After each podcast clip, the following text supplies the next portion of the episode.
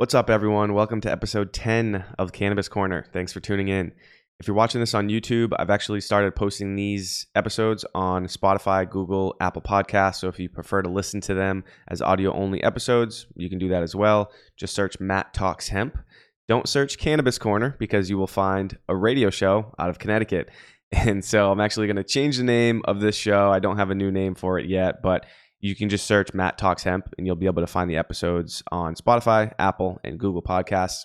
And for this episode, there's a decent amount of follow up from some prior topics that I've talked about in the past with various different updates that I'd like to share with you all and a handful of new topics as well. So, without further ado, let's jump right into it. For the first segment on today's episode, we're following up on what was possibly the biggest topic from last week, in that the first 100 to 200 licenses for adult use cannabis sales are going to be reserved for individuals with past nonviolent cannabis related convictions or the family members of those individuals who were impacted. And so, since last week's episode, the Cannabis Board in New York voted on this, and it was a unanimous approval, which is great to see. So, I'm not sure when the licensing process for this is going to start, but people in New York have said that adult use sales could possibly start before the end of the year in 2022. We're already almost through March, so I'm sure this licensing process is going to start soon. And one thing that I want to talk about on this same topic is I was at NECANN in Boston the past two days, uh, cannabis convention, and I spoke with a couple different groups who are focusing their work on racial equity in the cannabis space. And I spoke with them about specifically what's going on in New York. And what they made clear is that social equity is not always necessarily racial equity as well, which is something I had never really thought about. It's clear that black and Hispanic communities were disproportionately impacted by the war on cannabis. So it only makes sense that as we set up guidelines in these states coming online, social equity is great. Providing access to legacy operators who had past convictions is all great. But it's important that there's also aspects of these new rules that make room specifically for racial equity as well. So just something to keep in mind. For the second segment today, we're sticking on the topic of New York, and the headline of this article is New York lawmakers seek tax deductions for cannabis businesses in budget proposals despite federal ban. So, New York has their budget proposals deadline on April 1st, and they are talking about essentially eliminating 280E when it comes to these cannabis businesses filing their state tax returns. So, 280E is an IRS code that essentially prohibits businesses that are selling controlled substances from deducting normal business expenses from their income. And this was created before cannabis was legalized, and it was meant for literally people who are selling drugs illegally. All cannabis businesses who are licensed in their state are obviously following the law in their individual state, but the federal government still has cannabis as a Schedule One substance. So IRS code 280 is applicable to any cannabis business operating in any state across the country. So while New York State cannot do anything when it comes to these cannabis businesses filing their federal taxes and the impact of 280E, but they can remove it for the state taxes and allow these businesses to deduct expenses like their payroll or their inventory, marketing and advertising, Currently, in every other state, no cannabis business is allowed to deduct any of those expenses on their federal or state tax returns. So, what this is going to do is any business that's operating in New York is going to be more profitable than if they were operating in any other state. This isn't finalized. I'm assuming it will based on everything else that New York is doing, but just another way that New York is really rewriting the playbook on how to legalize cannabis in your state. And obviously, the bigger problem here is that cannabis is still a Schedule One substance, which makes 280E applicable to cannabis businesses in the first place. But that is a much bigger bridge to cross than individual states taking it into their own hands and making the industry more equitable in their specific state dropping in to quickly interrupt this episode and let you know that it's sponsored by Yesterday Hemp Apparel. I'm actually wearing their natural undyed jive tee right now with the printed design on the back. They make small batch hemp apparel here in the United States, local supply chain. If you're interested in purchasing some hemp apparel, it's wearyesterday.com. You can find the link in the description of this video. Use code Cannabis Corner for 10% off your order. Now back to the news. Moving on to the third segment for today's episode, this is somewhat of a follow up and a further development in a topic that I've discussed in the past. The headline of this article is Federal Transportation Agency proposes new cannabis testing policies to reduce false positives. So the story is about the DOT, the Department of Transportation, and how they're likely going to adopt saliva testing for cannabis drug testing, as opposed to the traditional urine tests. THC metabolites will stay present in your urine for weeks or months after cannabis consumption, which causes a lot of false positives. Whereas it's my understanding with the saliva tests that it is a much smaller window. You could still test positive the next day uh, with a saliva test, but that window is not weeks or months like it is with urine tests. So the DOT must have been paying attention to that Wells Fargo analyst that came out a few weeks ago and said the trucker shortage in the United States, the number one reason for that is the current policy around cannabis drug testing. And it's good to see that they're taking that information and they're making some changes to alleviate the supply chain crisis that's uh, unfolding in the United States right now. For segment four, we have a Pennsylvania Senator, Judy Schwank, announcing a hemp feed bill. And this is another follow up on a topic that I've discussed in the past. Hemp seed, in the eyes of the FDA, is what's called GRAS certified. It's generally regarded as safe for human consumption. But when it comes to feeding hemp seed to the animals that we then consume byproducts of, it is not GRAS certified. And the FDA is making it very difficult to get various different approvals for farmers to feed hemp seed to their animals, which doesn't make a lot of sense. It's generally regarded as safe for us to feed to ourselves, our children, but not to the animals that we're going to consume byproducts of. So kind of confusing if you ask me. But what Pennsylvania State Senator Judy Schwank is doing is that she's going to introduce this bill that's going to allow hemp and its byproducts to be used in commercial feed for meat animals, horses, and pets.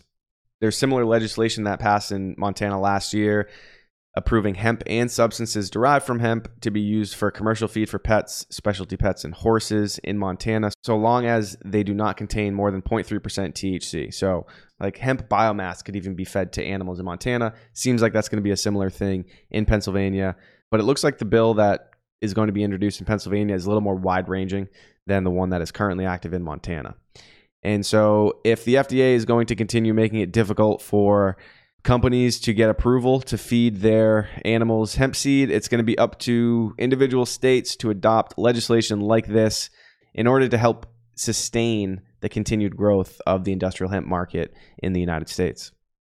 For segment five, we're sticking on the topic of hemp seed, and we have this article with the headline Hemp hulls yield phytonutrients targeting liver and metabolic health, according to Brightseed data. And so a hemp hull is like the outside of the hemp seed. And so I'm not even going to attempt to pronounce these compounds, but the abbreviation is NCT and NFT. And this data from AI phytonutrient pioneers, Brightseed, are saying that they may support liver and metabolic health. And apparently, this study builds on a study that came out last year, but the new study found that mice fed a high fat diet and also consuming doses of NCT gained less weight on that high fat diet compared to non supplemented lab animals also consuming a high fat diet. And like I said, this builds on some research that was already out there. This was published in Nature and Cell Death and Disease, two very well known journals. And apparently, human clinical trials are currently ongoing. So It'll be cool to see what the data on the human trials comes out as. And this might even be some research that makes the FDA a little more lenient to allowing hemp seed for the animals that we consume byproducts of. My uneducated opinion on this is if this data scales in human trials and other animals, it may be a resource for farmers to get more lean meat. Feed this to your cows, have less fat on them, then you get more lean meat. I don't know. I don't eat much meat, but I think that's uh, a desirable trait in meat is it being lean. I don't know. You tell me. Uh, but regardless, cool to see uh, more research being done specifically on the hemp seed side of things. For segment six today, we have a headline that reads Replant Hemp Advisors opens $500 million sustainable impact fund for investment. So this fund was started by Geoff Whaling, who's the chair of the National Hemp Association, and Michael Woods, who is an executive at Black Buffalo 3D Corporation, who I've talked about in the past as well. And they're launching this impact fund focused on bio based innovation and decarbonizing the global economy. They tried to do something like this a couple years back by way of a SPAC, a special purpose acquisition company, and they ran into some difficulties actually placing the funds with industrial hemp companies. And they ended up investing in the automotive tech company, I believe. I heard Geoff Whaling talk about the reason for that, and it seemed like because it was set up as a SPAC, there were some requirements that made it difficult for them to actually place investment in multiple different small industrial hemp companies. And so they started this one, and it's just an investment fund. It should be very simple for them to raise the money and then place it with many different companies. So the first close is going to be set at $75 million, and they're aiming to place the whole 500 million in the industry by 2030. So I'll keep everyone updated on when this fund closes, who potentially invests in the fund, and then also what companies the fund invests in. Moving on to segment seven. This is definitely my favorite segment of today's episode. We have Washington State revising their state code to change the word marijuana to cannabis in all references to the plant. And so Governor Inslee said the term marijuana has a racist history in the United States. It was used in anti immigrant rhetoric in the early 20th century. We are tied to our history of language. The change signals that we acknowledge the history of that language that targeted communities of color. So this is awesome. I want to see this happen in every single state. I want to see media outlets that use the term marijuana to switch to cannabis. Uh, government entities that are governing the cannabis industry in their state often use the term marijuana. Let's change those to cannabis as well. And I actually had the opportunity at NECANN this past weekend. Steve DeAngelo was the keynote speaker. And so I asked him what his opinion on the term marijuana is. And while he didn't completely denounce the term marijuana, he did say that it was a term used to mobilize systemic racism in the early 1900s. And the reason that he didn't completely denounce it was that he told a story about the history of the use of the term in Mexico and kind of how the term marijuana came about in Mexico. And that's okay, that's fine. Marijuana is a Mexican term. Its use in the United States has racist connotations, and it doesn't make any sense for us to use the term here in the United States. In Mexico, if it's called marijuana, that's okay.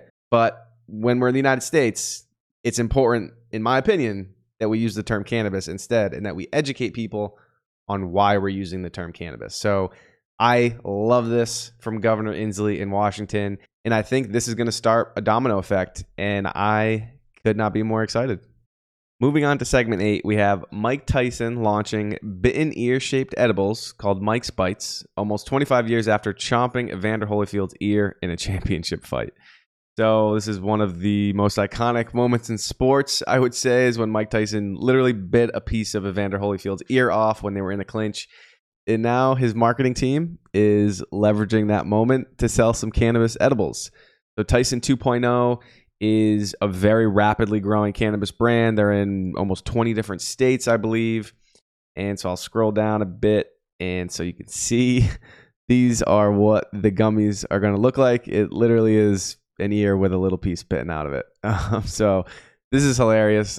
And unfortunately, while Tyson 2.0 is in Massachusetts, we're not going to be able to get Mike's Bites because of some of the regulations around edibles in Massachusetts you're only allowed to have circles, squares, triangles, very basic geometric shapes in for edibles in Massachusetts. Any different designs or shapes like this, like an ear, is not going to fly uh, with the Cannabis Control Commission in Massachusetts. So, unfortunately, I won't be able to try these anytime soon in Mass. But uh, if you're in California, Nevada, I think Michigan, a lot of different states, most of them, if Tyson 2.0 is in your state, you will have access to Mike's Bites. I'm not sure how they're made. It, might just be a distillate edible. I'm not sure if it's full spectrum, but uh, so keep an eye out for those if Tyson 2.0 is in your state. Segment nine, we're sticking on the topic of edibles here, and we have Muessel Elementary parent speaks out after daughter was given cannabis edibles. So this is in South Bend, Indiana. There was a nine year old girl in elementary school in the bathroom. Some other student gives her two little gummies. They're infused cannabis gummies. Kid eats them, no, having no idea what it is, gets really high, has to go to the hospital, says she feels like she's sleepwalking, has all these other uh, effects.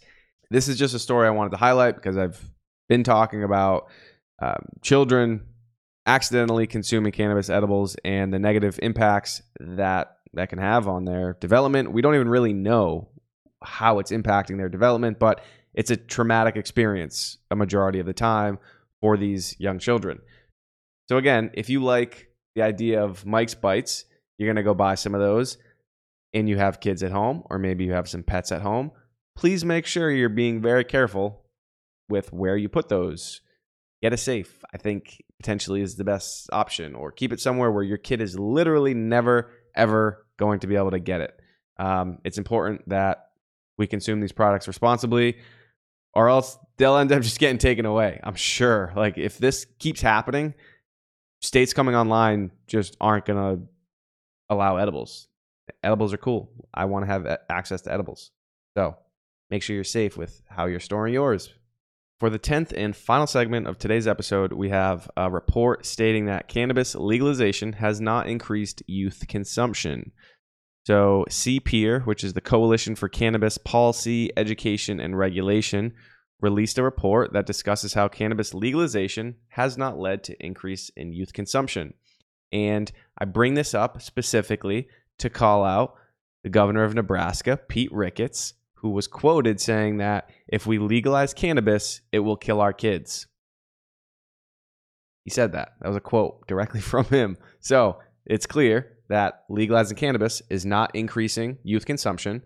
It's staying flat or decreasing in states that are legalizing cannabis.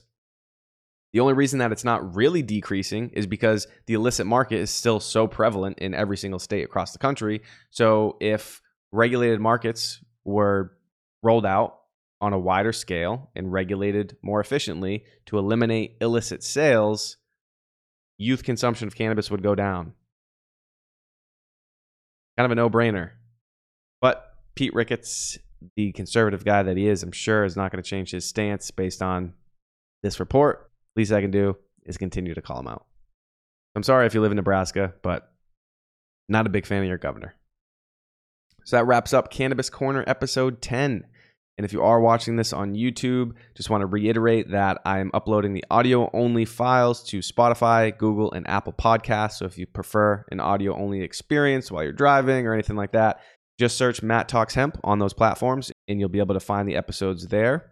Like I've said from the beginning, this is probably going to continue to evolve and develop as I keep making more episodes. And I'm very much open to feedback from the people that are consuming this content. So whether it's a DM, a comment, I will read everything.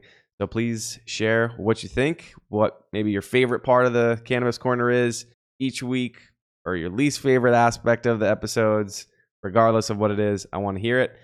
And I look forward to engaging with the community who's listening to these episodes. And I appreciate you for being here. I'll see you next week.